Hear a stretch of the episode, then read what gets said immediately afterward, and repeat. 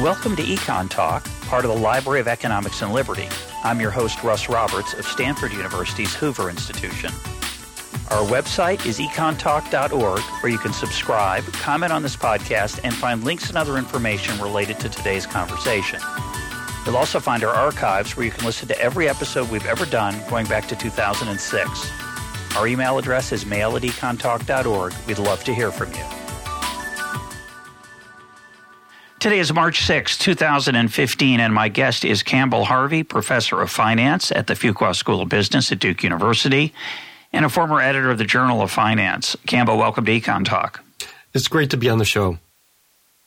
Our topic for today is, in some sense, randomness. Uh, one of the deep ideas in thinking about complexity and causation. As a jumping off point, though, we're going to use a recent paper you wrote with Yan Liu, Evaluating Trading Strategies, which was published in the Journal of Portfolio Management. And uh, we may get into some dis- additional issues along the way. Let's start by reviewing the standard way that we evaluate statistical significance in economics, for example, or other uh, applications of regression analysis. We, you'll hear people talk about a t statistic being greater than two.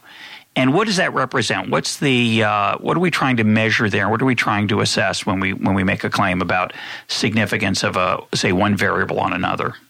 So the usual procedure, um, we actually think about trying to minimize the chance that the finding is actually a fluke. And it comes down to a concept called the uh, p value or probability value. And what we usually try to do is to have 95% confidence that the finding is actually a true finding.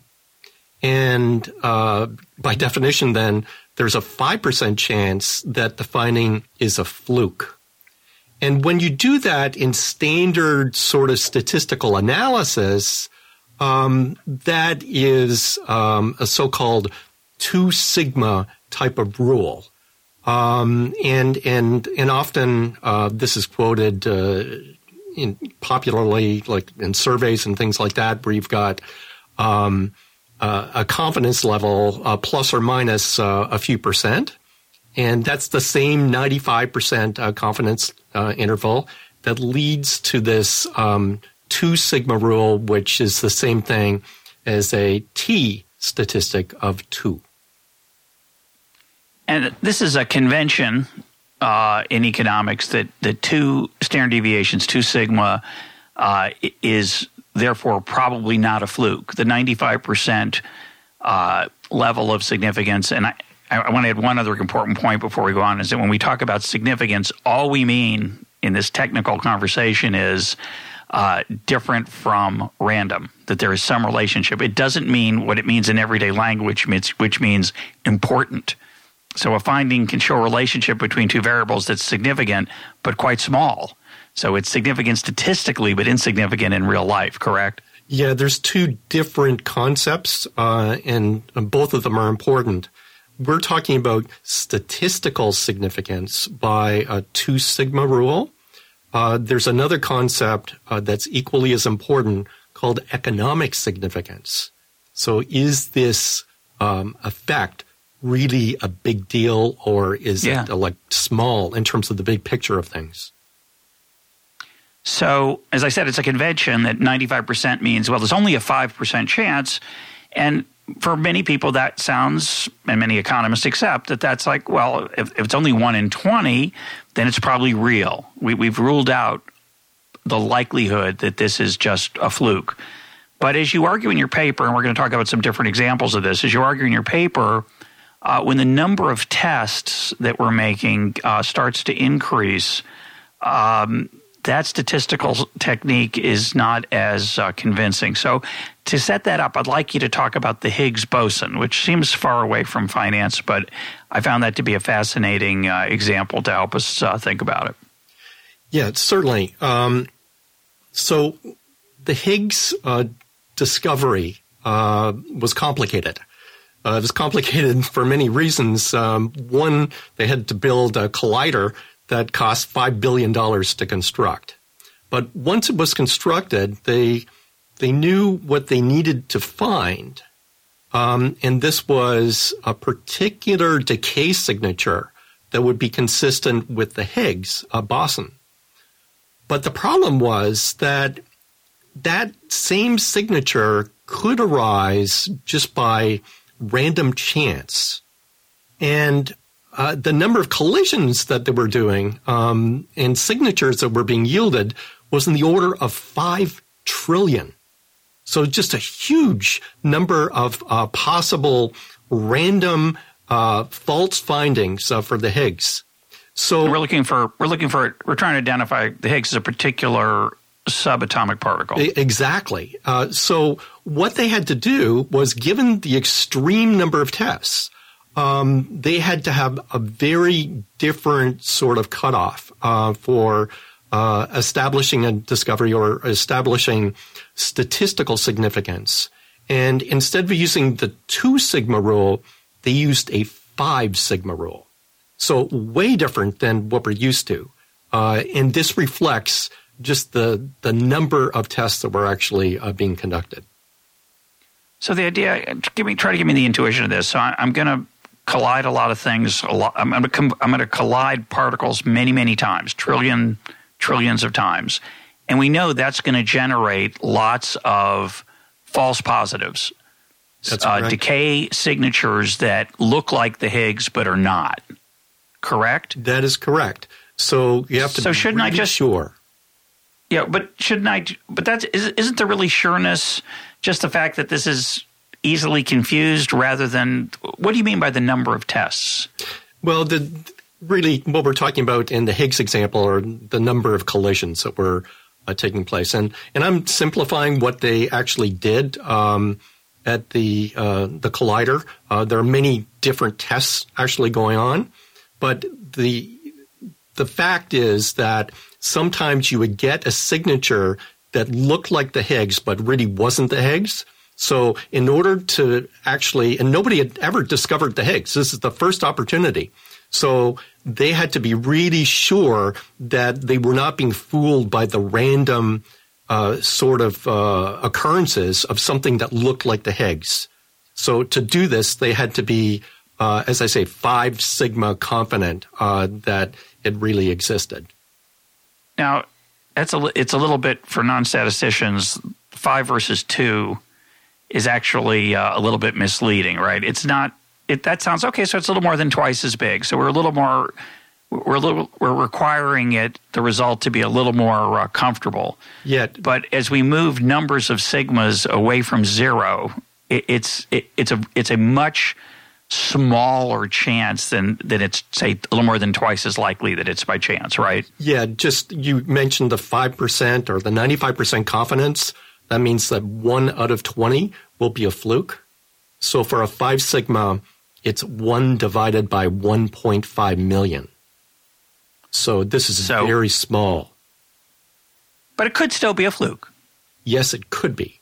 So it's that, a weird thing. I, I, I, it's a weird thing because uh, uh, you'd think you either see it or you don't, but I guess uh, it's elusive, and there are things that look like it that aren't it. Is what you're really uh, what you're really saying. Yeah. So can I give another example that I think has got sure. better intuition? Yeah. Uh, it's the the famous Jelly Bean comic. Have you seen that before? I have, and we'll put a link up to that. It's one of my all-time favorites. Yes. So yeah, describe it. okay, so this is a, a, famous cartoon called Significance, and uh, basically, it's, it's XKCD. It's XKCD, the uh, exactly. uh, cartoonist uh, series. So uh, somebody makes a statement. Um, you know, I think that uh, jelly beans cause acne. So they said, okay, scientists, go investigate. So the scientists go and, and do a trial, and the trial would involve, I guess, giving some people jelly beans and other people without the jelly beans and then they would test to see if there was a, a difference, a significant difference between, I guess, the number of pimples uh, for the people that took the jelly beans and ones that didn't. And the test comes back, and there's no difference. There's no significant difference between the two. So um, the uh, so so basically, the next frame of the comic is that, well, maybe it's not the jelly bean itself, but the color of the jelly bean. So then the comic uh, goes and the scientists test uh, different colors of jelly beans. So again, the trial would be, let's say, uh, a group of people gets a red jelly bean and others don't get any jelly beans. And they go through all of the colors. So red, there's no effect. So there's no difference in the amount of acne. And orange, yellow, purple, brown, black, dot, dot, dot, until Fuchsia, the 20th. mauve. exactly. The 20th test is green. And, and they find that there's uh, a relation with the green. So, uh, so they declare that um, green jelly beans cause acne, and that's what actually gets into the headline of the media the next day. Green jelly beans cause acne. So the point here is with that- with a 95% chance that it's uh, not random. That is only a 5% chance that it's random. Exactly. So the, that is true. So that's what the significance means in this particular case. So everybody knows that there shouldn't be a significant effect uh, because it doesn't make any sense what they're what they're actually doing. That the original test was the correct test: jelly beans versus um, no jelly beans. But the more tests that you actually do, it's possible to get uh, a result that is just a fluke, uh, something random. And if you do 20, Yeah, if it- you do 20, you'd expect one of them to by chance show that, right. relationship. So that's why when you do 20 tests, you can't use the two sigma rule. So by the two sigma rule, if you try 20 things, then the odds are that something is going to come up as a fluke, as a finding that really isn't a true finding. So if you're doing one test, so the original test that they did in the comic, where they tested a group of people, they gave them jelly beans, and another group, no jelly beans. Okay, in that test, two sigma is fine. That's a single test. However, once you start doing multiple tests, then you run the risk that something is going to show up as a fluke, and two sigma is not good enough. So let's take the example you give in your paper, which is really beautifully done. Um, and although there are some technical things in the paper, I, uh, I think an, the average person can get the idea of what you've done there, which is you present uh, at the beginning a particular trading strategy, meaning a way to to quote beat the stock market, and make a lot of money. And the strategy that you show, you, you of course tested over a long period of time because people know that in a short test, maybe by luck, you would just do well.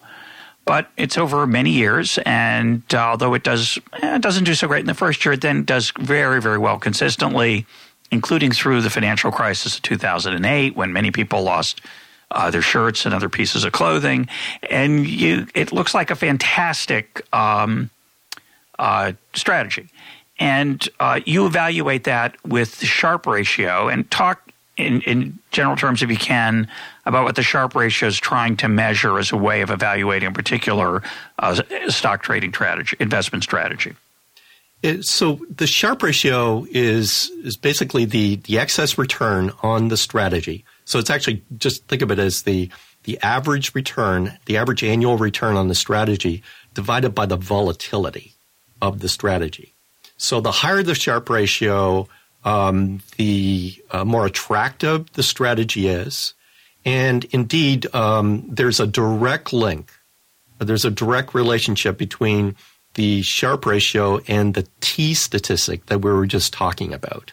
So they are mathematically linked, and uh, a high Sharpe ratio means a high T statistic, which means that the the strategy um, is uh, a, a strategy that generates a return that is significantly greater than zero. And that's relative. It's actually relative to uh, a so-called risk-free return, right? Like Usually, treasuries, or, uh, or is that Yes, that usually you subtract out a benchmark, uh, such as a risk-free. And I might want to be comparing it to say a different benchmark, right? The say the S and P, an index mutual fund, which a, which a lot of people hold. I'm often were interested. Did this strategy say this in, this manager this uh, different kind of investment pattern did it outperform the S&P 500 since that's a it's not risk free but it's relatively um, it's cheap as low uh, low cost because it's automated correct? That is correct. So that's often used to look at um, excess performance. So that is that is a strategy. You can think of investing in somebody um, that has got a, a, certain return stream and then um, Think of it as, as shorting the S and P uh, 500 futures, and that that's a strategy on its own. And the question is, uh, do you get a return, an average return on that strategy that is significantly different than zero? So is, is say that again. Is significantly different, different from, from zero. Right? So that's that's basically if it's different from zero, if it's above zero, that is an indication of skill that the strategy actually has something that the market doesn't recognize and it leads to um, some positive uh, return on average. And that's what we all seek. We seek to beat the market. I'd say to say it even, um, I'd say it in a different way. We are very, um, it's easy to be seduced. We do seek it, but we also, we desperately would love to have sort of that inside path, that sort of secret strategy that, you know, the suckers, they're doing, they're just taking, they're accepting that, that, mediocre return. But I've got, I've got the genius advisor running my money, giving me financial advice. And so I'm making a, a premium. Uh, we have a, a real urge to have, to have that. Yes, we definitely want to be better than the average. And, uh, and this is a, a prime target, and and we want to you know allocate our money um, to managers that uh, we believe are skilled, and and skill means that you can outperform um, the market. And uh, one of our lessons today, for me anyway, from thinking about these issues, is how difficult it is to measure skill. So let's, in your particular example, this strategy which you start off the paper with, it's uh, it has a significant uh, Sharpe ratio, right? It's very it's much better than the average return. yeah, the, as than, you say, it, it, looks really good. Uh, it, you mentioned that there was a bit of a drawdown in in the first year, but it wasn't really that much, like four percent, and then it performs really well all the way through uh, the end of the sample. You look at it, it is significant. It's like two point five uh, sigma. Um, so it, it means that with the usual statistical test, you would declare this strategy to be true and uh, that this is something that actually does beat the market. And, you know, here I am naively investing my portfolio in a lot of indexed funds, and I obviously should switch. I'm give, I'm losing money. I'm, I'm, I'm a fool because I, I, should be doing this. That's what uh, it looks like. Yeah, so, but explain how you generated that fabulous strategy and why uh, it's a bad idea, or at least not not statistically proven to be a good idea, even though it's uh, more than way more than two standard deviations above the the uh, likelihood that it's random.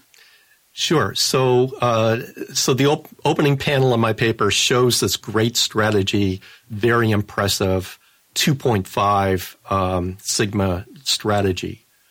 Um, the second panel of the paper uh, shows that strategy plus 199 other strategies. And it turns out that what I did is I generated random numbers. Say that again. I'm sorry, you cut out there for me anyway. Yeah, I don't know. If, uh... I, I, generated random numbers. Uh, basically, it's completely there's no real data.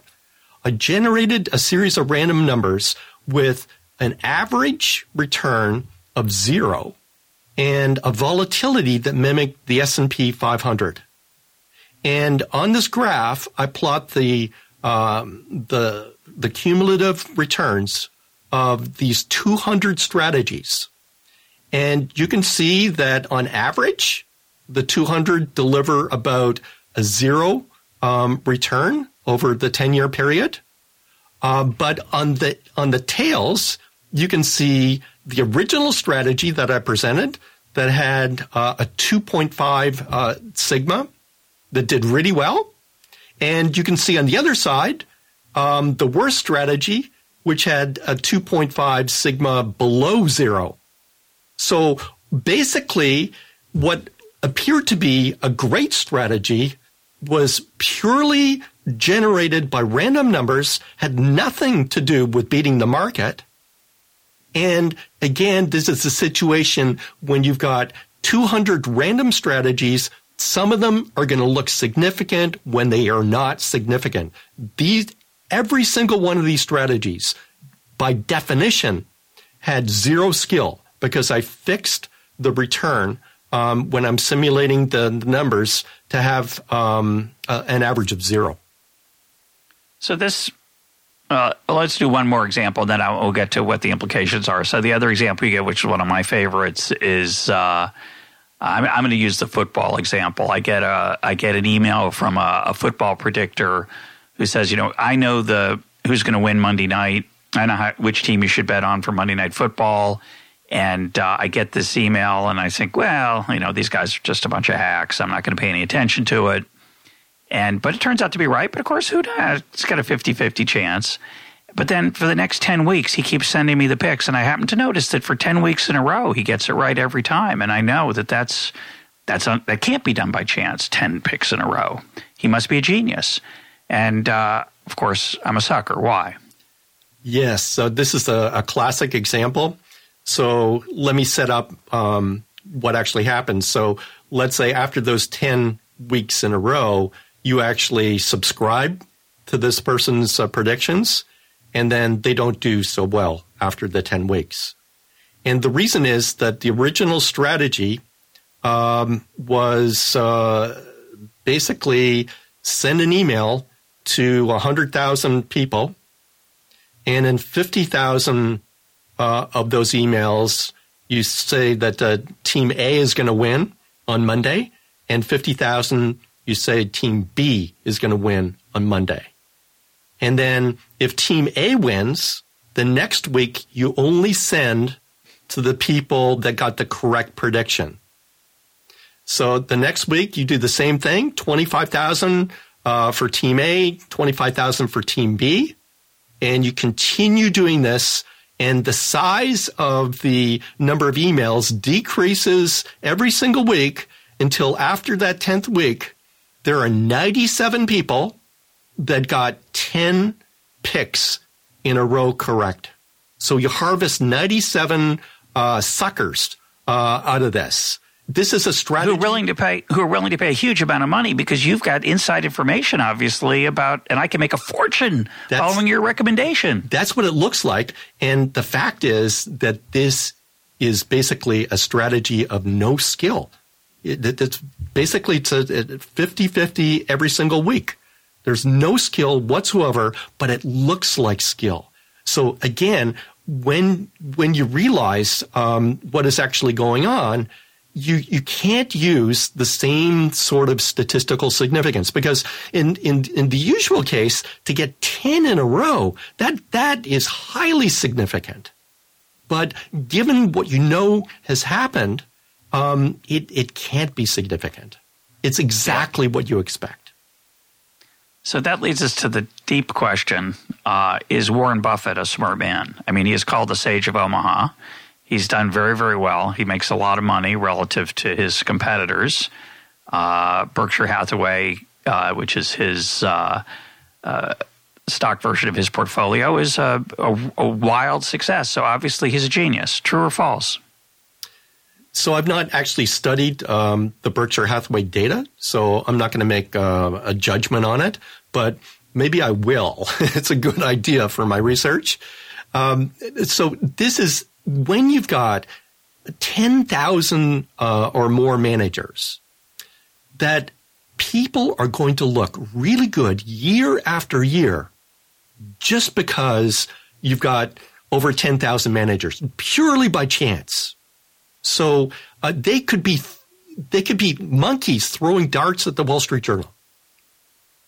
So the, this is exactly the same situation that I'm highlighting in my paper that um, many managers will potentially for 10 years in a row beat their benchmark, and it will be a result of luck, that there will not be any skill. And, and this is also important that you could have many managers that are skilled, that are excellent managers. Yeah, that there's fail. the flip side. Yeah, the flip fail. side just hard to remember. Yeah. Yeah, this is very important um, because often your manager doesn't uh, perform as well as you wanted for, let's say, two or three years in a row, and then you ditch that manager, and that and that's a mistake. Uh, because it's possible that that manager is a is a skilled manager, and basically suffered some, from some bad luck. It's the randomness um, that can get you. So mistakes are made on both sides, and, and that's really um, what I'm addressing in my research. So this, um, you know, raises a very tough question, and it's a question that, that's pervasive. Uh, I may bring up, uh, you know, some other sports examples in a minute, but just in case I don't, you know, people will talk about so and so is the greatest coach of all time, so and so is the greatest quarterback of all time, and or that um, Campbell Harvey is the best uh, finance professor of all time because of a variety of factors. And of course, there's a random element in every aspect of this. So it leaves you with the uneasy, a thoughtful person is left with the uneasy feeling that uh, the, normal ways that we assess quality are deeply flawed because they're a mix of luck and skill. So where does that leave us? Well, the first thing is you need to realize um, the impact of, of this randomness. Um, and, and you are correct that there is so much that goes on that we attribute to skill that isn't skill. And it might be a sports example where somebody's on a so-called hot streak. Um, and again, it could be just purely random that you've got uh, connecting like 10 baskets in a row or, or, or something like that. Uh, and it's really important to separate that out. So how likely is it that something like this could happen? You'd be surprised at how likely it actually is. So, so this is definitely the case. Um, yes, it's true. Even in in in scientific work, it it is possible to make a discovery, like a real discovery, um, but it's it's it's random. Uh, you just get lucky in terms of what you actually do. Um, in other fields of scientific research, um, to to actually, and this is this is kind of interesting um, where the first person to publish, let's say, a medical discovery is often, um, they call it uh, that there's a, a winner's curse. And, and basically what that means is that the first person to publish it, given all of the data mining that actually went on, um, it's likely that the effect is overstated, number one, or number two, doesn't exist. So when people replicate the study, they find that the effect is a lot Try to. smaller. Yeah. Yeah, so this happens all the time that it is so difficult uh, to separate uh, the skill from the luck, and I'm afraid that we don't really think it through, and we use these rules that are are pretty naive. So, uh, Nassim Taleb has been a guest on EconTalk a number of times, and of course, he's associated with issues related to these questions in his book Fooled by Randomness and in the Black Swan. I want to talk about black swans for a second. We're talking about, you know, is this a good strategy relative to other strategies? Another question we might ask as investors or as decision makers is uh, what's the downside risk? I want to be prudent. I, I don't want to take an excessive risk. So I don't mind sometimes if I make a little bit less. Uh, but what I don't want to have is I don't want to be wiped out. I don't want to have a catastrophic uh, result. And so I worry, of course, I should worry also not just about, say, the average return, but about that left hand tail. So, of a really catastrophic event. And I, can you talk a little bit about the role that assumptions play in assessing strategies typically in the finance literature? Taleb has argued that you know normality, the, the persistent uh, presumption of normality, is a very uh, destructive uh, assumption because although it makes things more tractable, it often ignores these uh, left-hand tail events when they're so-called fat, when they're more likely than they would be in a, a normal distribution. Can you talk about that for a little bit? Sure. Um, and this is actually part of my other research stream, so it's very convenient that you mention this. So we've been talking about something um, that uh, is called the Sharpe ratio, and and that's basically the excess return divided by the volatility. So it turns out that uh, this is definitely not the sort of metric that I would recommend using for evaluation of a strategy. And the reason is the following that it does not take into account the tail behavior. So it kind of it assumes directly that the things that happen on the downside look approximately the same as the things that happen on the upside. So it's symmetric. And, uh, and often you get the situation where you look across different investment styles and you see that some investment styles have a very high Sharpe ratios and other investment styles have very low Sharpe ratios. And, and the reason is not that one investment is any better than the other. It's that there's a different sort of tail behavior. So, for example, the low Sharpe ratio uh, strategy might uh, have uh, the possibility once in a while of a big positive outcome, uh, like a lottery sort of payoff. Whereas the high Sharpe ratio strategy, uh, on average, it does really well, but then there's a possibility of a catastrophic downside. So yeah. the Sharpe ratio is is only useful if you're evaluating, as you said, uh, relatively normally distributed uh, returns, because it does not take into account um, the the uh, the downside or upside differential. So that's something that I definitely uh, do not recommend. But it's a fascinating thing because you know, as an investor, uh, and of course, this comes up in, in social science as well. But as an investor, I don't live forever. I don't get an infinite number of draws from the urn. I don't get to play roulette for a million years. So I get the particular string that comes out from T0 to T14 in my time at the table. And of course, that's a particular string. You can come back from Las Vegas and make a lot of money and think you're a great card player. When in fact, you just happen to sit in on that that string. And when you think about that, those asymmetric returns, um, I get the, I get, I don't get the average return. I get whatever it it happens to be in that time period when I'm holding that asset. And it's, I think it's very hard for people to.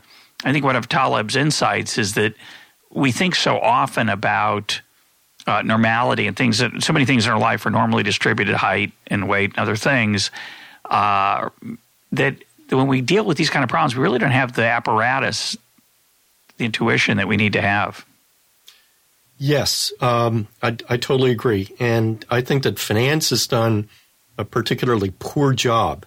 Um, indeed, if you look at the textbooks, the classic textbooks in finance, there's very little mention of tail behavior. Uh, so I'm always an advocate of uh, holding a diversified portfolio but that portfolio needs to be diversified um, over a number of dimensions. So we usually think of of getting that portfolio with the highest possible um, uh, projected return for some level of volatility. And my research points to well, you need to take this third dimension into account, um, which is uh, the technical uh, term for it is skewness. So something that's negatively skewed has got a downside tail that you don't like, and something that's positively skewed, like a lottery, um, has got a positive tail. And you need to take that into account when you form your portfolio because people have a preference. They prefer um, uh, a strategy or a portfolio or an asset return that's got the positive tail. We want we want the big payoff. Hmm and we've got a, a yeah. distinct dislike for uh, assets that have catastrophic downsides. So that needs to be taken into account in designing an optimal uh, portfolio strategy. And that is what I, I pushed in uh, an article I published in the Journal of Finance a number of years ago. Yeah, because the you know it's um, if you have a bad if you put a if you put a dollar on red at the roulette wheel and you lose it, it's not a big deal. If you put your fortune on red uh, or a better way to say it, if you put a dollar on red and they can then go into your bank account if if red has come up uh, hasn't come up a certain number of times, uh, you don't get that second chance. You don't get the um, the problem with the catastrophic thing is you can't bounce back. By definition, you're you're you're in a hole that you either literally can't come back from because you're wiped out, you're bankrupt, or you you you're going to require a very very very long period of time to to make your money back. Yeah, that that's true. Um, that's exactly how it works. Um, let, can can I tell you a, a, true story? Something that happened to me recently. Uh, sure. That I got a phone call uh, from a, uh, a, a Duke graduate um, who actually went to the business school, and he wanted me to basically endorse a, a product that he'd been running for a few years. Um, he was managing uh, eight, well, it was four hundred million dollars. A simple strategy um, that he was buying S and P 500 futures, so kind of holding the market. But then um, he was also adding on uh, some options where he was writing or selling options that were out of the money uh, for calls and puts. And when you do that, you collect a premium. And for the five years that he was operating, uh, that premium led to an extra return. So it looked like he was beating the market. So every year he had about two to three hundred uh, basis points, or two to three percent above the S and P. And uh, he basically said, "Well, this is a great strategy. Are are you um, willing to endorse it?" And I, I basically said to him, "Obviously, are you out of your mind? yeah, you didn't take my course um, because you would never ask me this question." So, so think about what that strategy is doing. So that strategy, when the market goes up a lot, that means that those options are valuable and you give up your upside. So you have to pay off the uh, the person that you sold the the option to. So you give up your upside in extreme up movements. And on the downside, if the market goes down, then you need to pay. So your downside is magnified if there is a big move in the market. So so think about so basically this person has changed the payoffs of the S&P 500 cut off the upside and magnified the downside. And in this extra return that they're getting over the five years, well, they're lucky over the five years that you haven't seen a big move up or down. So this is a great example of tilting a portfolio more towards this this negative skewness. And when you've got negative skew, that means that the expected return should be higher because people don't like this downside possibility. So, so this is kind of like brings it together that uh, anything like this, whether it's an option or an insurance policy, uh, insurance policy you pay a premium for, um, and and that's kind of a, a, a negative return for you. But if the fire happens and burns your house down, then you get the payoff, right? So you're willing to protect that downside. And I think that we don't really think this through enough in the way that we approach our portfolios. Yeah, well, it's again, it's not just um, our portfolios. It's many, many things in life where we are evaluating the effectiveness of some strategy, and we don't like to think about it. And so we just sort of, it's a cherry picking example. I want to think I'm doing the right thing, and I look at how well it's going, and then I can brag to my brother, hey, I made a killing but I don't realize that the five years that I've been observing the data are not typical.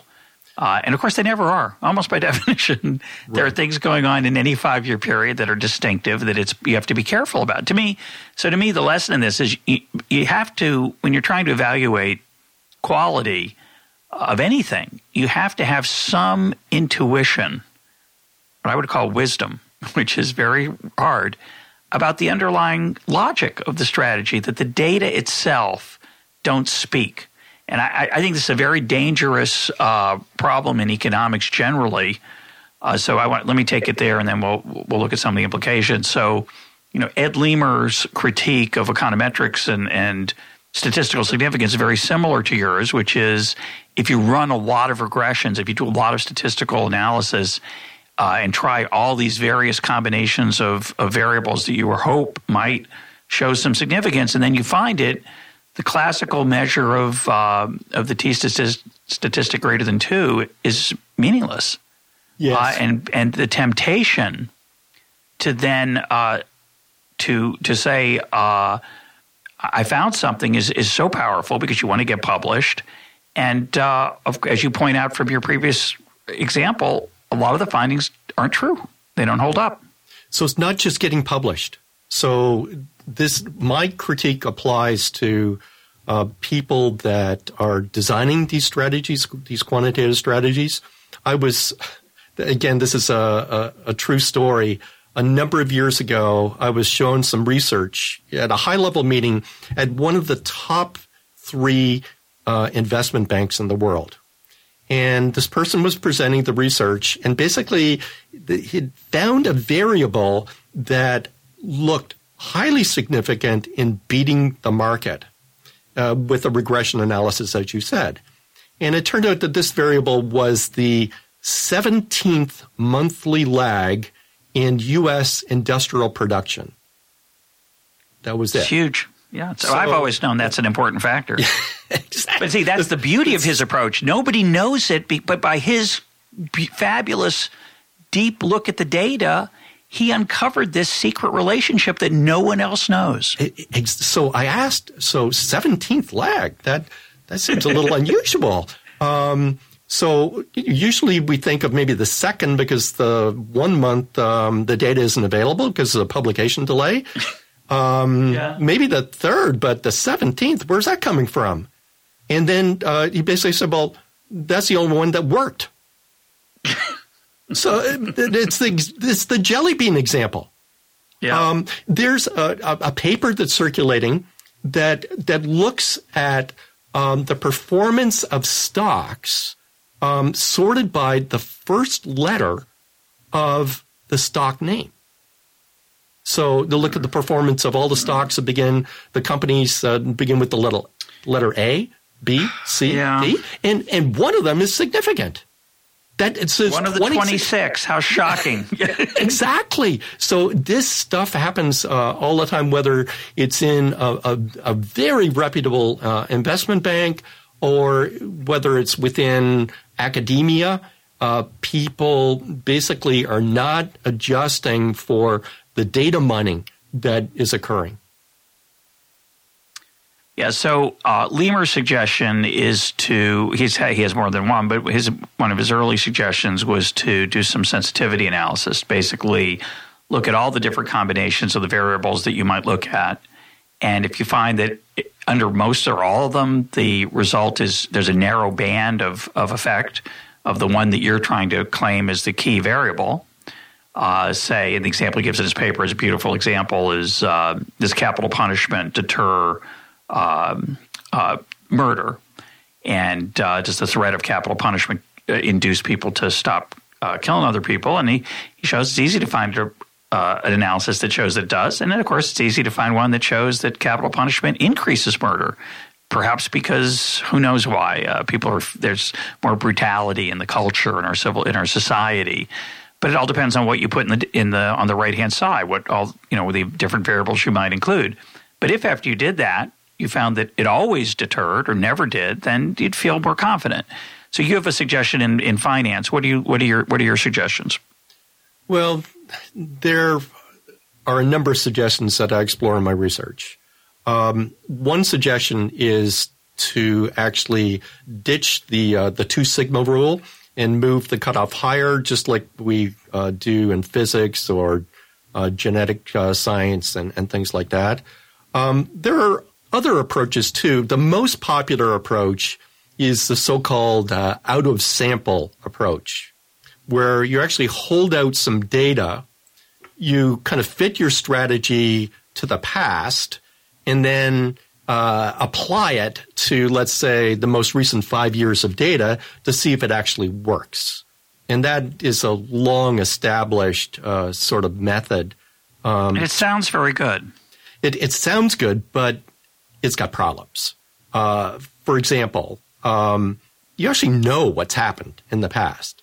So if we hold out the last five years, well, we, we kind of remember that we had this uh, major um, global financial crisis. So the researcher knows that, and might actually stick in some variables in the early part of the data that they know are going to work in the out of sample. So, so that's one problem. The other problem is uh, a flawed sort of scientific procedure where somebody looks at a model um, and in sample and then takes it out of sample, it doesn't work. Then they go and and basically uh, redo the model, re- removing some variables perhaps or a different method, uh, and then try it out of sample. It fails, and they just keep on iterating back and forth, back and forth until something works. And of course, that that is you're just asking for the fluke uh, situation. So uh, the, the the final problem with uh, the so-called out of sample technique is that you might fit uh, a strategy over a number of years and then test it um, in the last five years, and the strategy might fail, but it might be uh, a true strategy, and it's only because you have so few years that just by Correct. bad luck, uh, the strategy fails. So, so it is not a panacea um, to actually go to the the out of sample method. So some listeners will remember an interview uh, they did with Brian Nosek, the psychologist, a few years back, where he's uh, and others in psychology have become worried that some of the more iconic results in psychology are not replicable. And it seems to me that, and they've tried to replicate them, and some fail, some don't, obviously, but it seems to me a huge, enormous problem. And as we say, it's it's one thing to talk about um, some particular psychology theory. It's when we're talking about people losing money uh, for their personal uh, retirement, or when we talk uh, more importantly, even about epidemiology, where some claim about the relationship between, say, alcohol consumption and health, positive or negative, is going to maybe cost people lives or save lives. Uh, the fact that many of these results don't stand up to replication is uh, seems to me to be an enormous problem in this in our in our scientific literature. It's it's a social science problem, but it's a physical science problem. Uh, do you agree that we got a big problem there? That that much of this um, so-called science is not scientific. Uh, I agree that there are problems, but let me just elaborate a little bit. Um, psychology is at the very bottom of the hierarchy of science in terms of uh, publishing results that are not significant. So, what I mean here is that um, it's rare in psychology to actually publish a paper where you pose a hypothesis and the hypothesis garners no support and you, you have a non result. So that's very difficult to publish in psychology. So the sort of papers that are published in psychology, um, over 92% of them are papers where, oh, here's a hypothesis, I did an experiment, and I get support. Okay, so that that is a problem because it leads to people uh, essentially uh, data mining to find a result and then actually getting it published. On top of that, um, when you data mine, um, it is possible to figure out that it's data mined if you replicate. And in psychology, there is a very poor culture of replication, people not that interested in replication of these experiments. And this contrasts, as you said, with uh, medical science. Epidemiology is a, a, good example where somebody actually might data mine the data. Um, and publish something, but then uh, half dozen other people replicate it and and find that it isn't an effect, and that and we actually learn something uh, when that actually happens.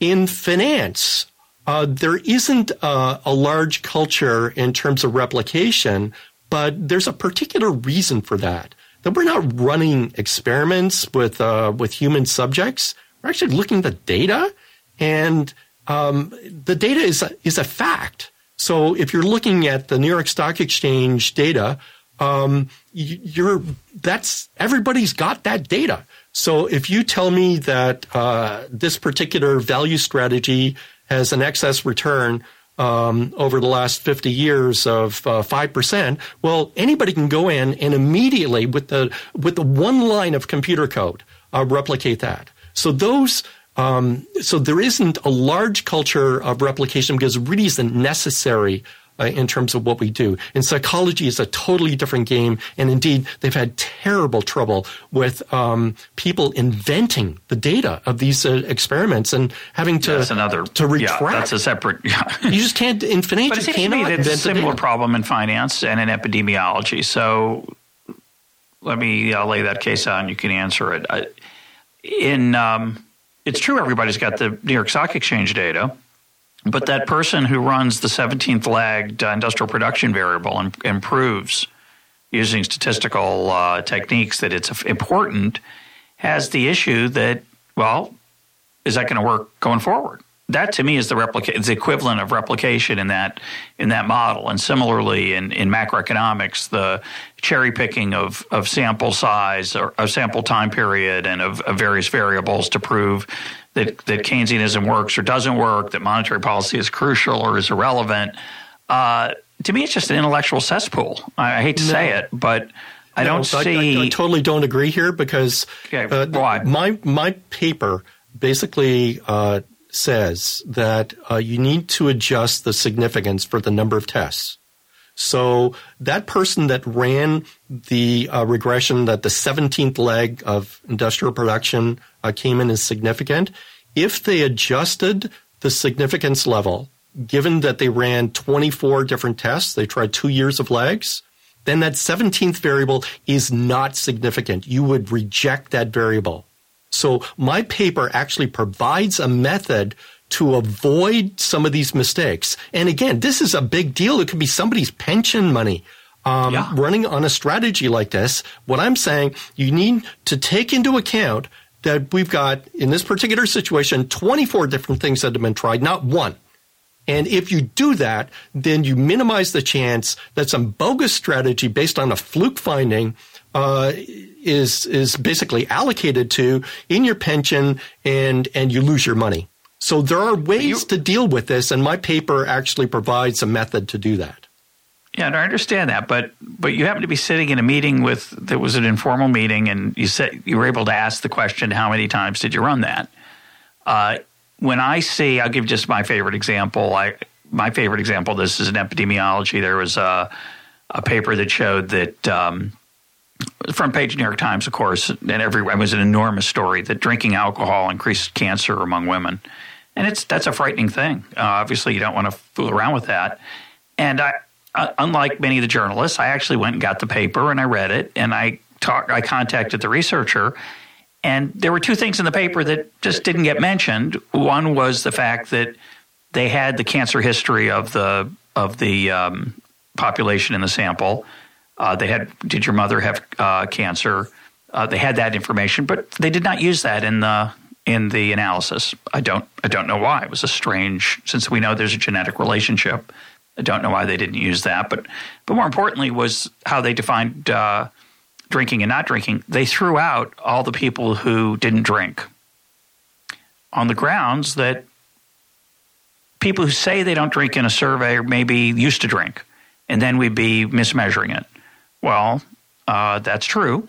It's also true that people who say they drink maybe had different drinking habits in the past. And of course, once you throw out the non drinkers, uh, some of them uh, actually the had worse health. Not not some of them. The average non drinker had less had more cancer than the people who drank a little bit. So that was awkward, right? to throw those people out seemed to to be a rather unfortunate decision. Uh, they did it on the grounds that, of course, that they, those weren't measured accurately. Of course, none of the others are measured accurately either. They're all based on, say, memory in this case or whatever it was. Uh, there wasn't a lifetime sample or observ- real time observations. So somebody runs a regression, somebody, excuse me, not runs a regression, publishes a paper in economics, and uh, they don't tell you how many regressions they ran, ever, never. We don't get to see the video of what happened in the kitchen when they ran these uh, the tests and when they transfigured the variables and decided that the square term was the right term. So it seems to me that that in the absence of that, we're really in many many of the things we find are not going to be replicated effectively. So I 100% agree with you um, with what you just said that um, that it is a cesspool.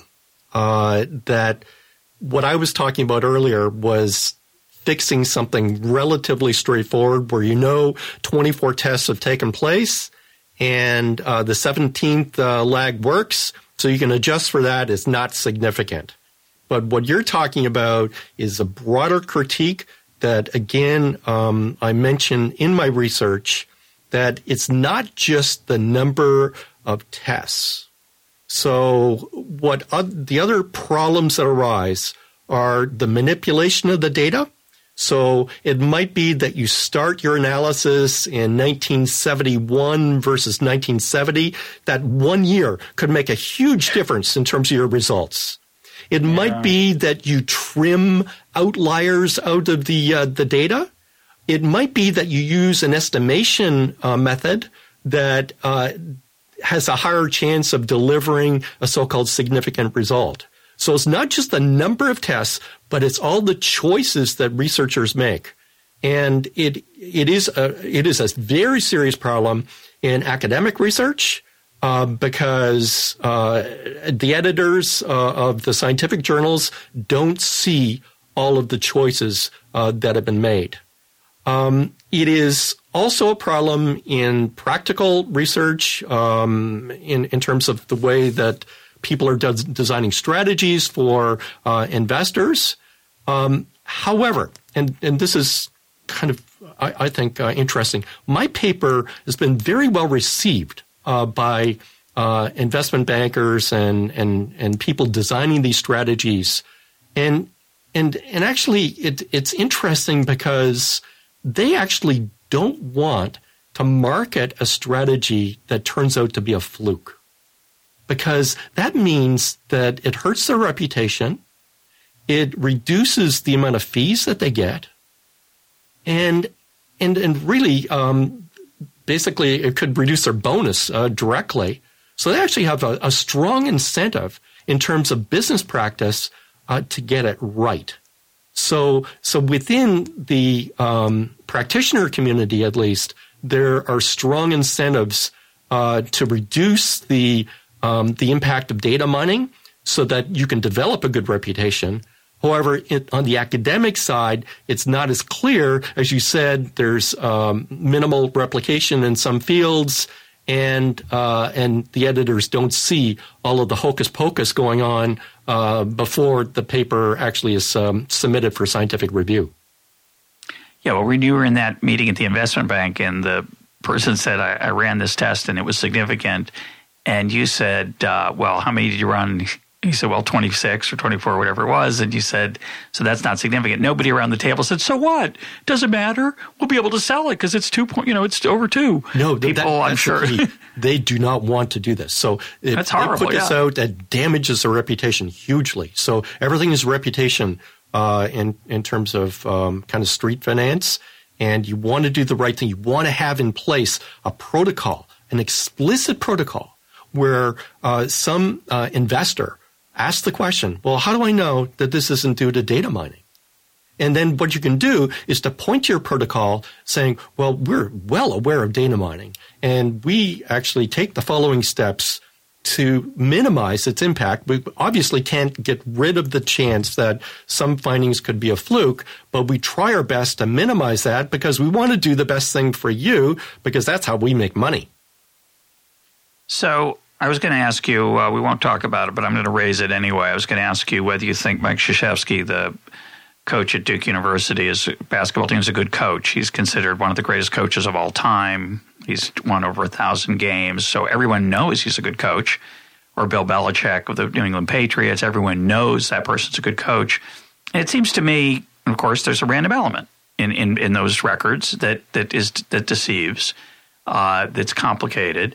And when we think about examples like like finance or epidemiology, it seems like if we don't come down to the issue of what's really going on underneath the data, what's the model that's that's that you have in mind that that you're trying to to measure, uh, it seems like we're really lost. Uh, the, the, reason I, I mention that is that you know in epidemiology, I don't really know the mechanism by which alcohol causes cancer. You know, I, I hope someday we'll uncover it. Uh, but then just looking at, at statistical relationships without understanding the underlying biology seems to me to be dangerous. And similarly, if I don't understand why the 17th lagged uh, measured level of industrial production is significant, it's not just that it's 26 variable, it's 26 tests and it's therefore not statistically significant. It's that it doesn't make any sense. That, so it, it, I think ultimately in all these cases when we're trying to assess the, the component of our outcomes that are due to randomness, we have to have some fundamental understanding of the causal mechanism or we're really at risk. I agree with that. So I didn't need uh, to adjust the significance level on the 17th leg of industrial production. it, that model's gone. It's history, and the employee that did it is probably history also uh, after after these comments. So, but it might be more complicated. It might be that you just see a strategy. Uh, you don't know really what's behind it because often an an investment bank or or uh, company might not be willing to reveal the uh, the inner workings of the model. So you need Correct. to have some sort of statistical uh, method to actually do this. But I agree that the best thing that you can do is to ask the question, what is the economic mechanism? Why does this work? Tell me the line of causality and try to minimize um, sort of spurious sort of relationships that are often uh, put um, to the public uh, where people are claiming causality when it's much more complicated. So I think that uh, the bottom line here is that you do need to have a solid economic foundation. You need a story, or uh, you should be very suspicious of uh, the performance of uh, a particular strategy. So let's close with uh, with a thought on uh, big data. There's an enormous I think, seductiveness to database solutions to all kinds of things, whether it's portfolio analysis, whether it's health, um, all kinds of things are. We're, we're much better, better at measuring things, and we have a lot more uh, measurements going on. And so a lot of data is being produced. And uh, there's a, a, a golden ring being held out there for us to grab that just if we just use more data, we're going to be able to improve our lives so tremendously. And of course, without data, you're in trouble. It's you don't want to just rely on your intuition. You don't want to just rely on storytelling about which anecdotes or which uh, narrative sounds more convincing. You want to measure stuff to be scientific by almost by definition. And yet, so easily we make these kind of uh, mistakes, both in our personal reasoning, individual reasoning, and also at a at a professional level when we talk about these kind of statistical analyses. So, what are your thoughts on this um, this uh, romance uh, that we have toward for, for data and evidence? Do you think it's a legitimate one, or is it a, a very mixed bag, which is my bias? Um, well, I, I, think that there's an upside and a downside. So I guess I concur that it is a bit of a mixed bag. I think that big data is not going to go away, that uh, it's here to stay, I think it's very important, um, indeed, as part of my paper, to emphasize that we need to kind of evaluate the findings from uh, data mining in a different way than we've evaluated findings in the past. So that's uh, that's clear because some of these findings are going to be random, and we want to get rid of the flukes. Um, what worries me is that some of these findings that are found with uh, with the big data and the data miners, um, the people look at the findings and then only after the finding they concoct a story or a theory or develop yep. ex post some intuition yep. as to why this should work. And I think that's dangerous. I prefer to work on the basis of first principles. What is reasonable? So you could concoct uh, a ridiculous story uh, about the 17th leg uh, uh, of industrial production that is uh, something to do with some semi-annual seasonal that exists and that peaks in the third semi-annual uh, period. that's not what we need. That doesn't advance us in terms of scientific knowledge. So I worry about um, the uh, the cart um, behind the horse put uh, in front of the horse. My guest today has been Campbell Harvey. Campbell, thanks for being part of EconTalk. I enjoyed it.